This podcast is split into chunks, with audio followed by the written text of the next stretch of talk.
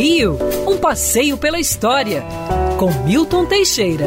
Amigo ouvinte, dia 30 de janeiro de 1859, o Rio de Janeiro inaugurava um equipamento tecnológico de primeira categoria, a primeira linha de bondes puxados a burro para o alto da Boa Vista da Tijuca.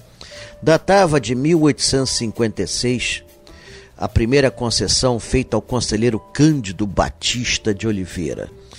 Ele vendeu essa concessão a Tomás Cochrane, sogro de José de Alencar, e ele levou adiante a colocação dos trilhos. Todo o equipamento veio dos Estados Unidos. Nós só entrávamos com o burro. O burro era nosso, eram dois burros.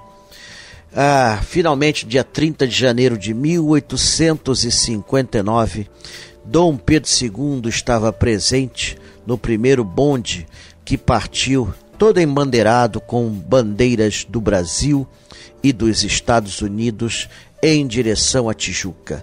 Acredite se quiser, chegaram à muda da Tijuca em 45 minutos. O burro veloz. 45 Aliás, ali passou a se chamar muda, porque ali se mudavam os burros. Exatamente, ficavam muito cansados e ali eles ficavam para descansar. Depois eles desciam numa outra oportunidade. Essa linha de bondes sobreviveu a tudo, depois passou ao Visconde de Mauá, ela veio a falir, foi comprada por um grupo inglês que a recolocou em funcionamento. Em 1897 foi a primeira linha eletrificada.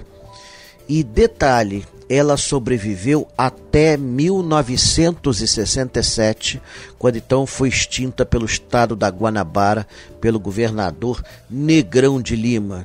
Os bondes que faziam a linha da Tijuca do Alto da Boa Vista eram bondes pequenininhos, é, apelidados carinhosamente pelos cariocas de Rita Pavone Rita Pavone, para quem não viveu a época, era uma cantora, aliás, ela está viva ainda.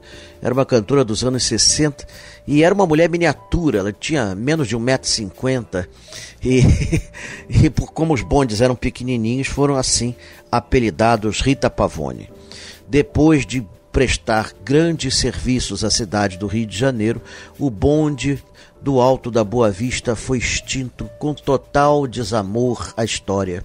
Hoje seria importantíssimo para reativar o turismo na região. Quem sabe ainda dá para fazer. Ainda dá para fazer. Um governo sério, isso seria feito. E seria muito importante para nós termos essa linha que teria uma função turística primordial até o Parque Nacional da Tijuca. Quer ouvir essa coluna novamente? É só procurar nas plataformas de streaming de áudio. Conheça mais dos podcasts da Band News FM Rio.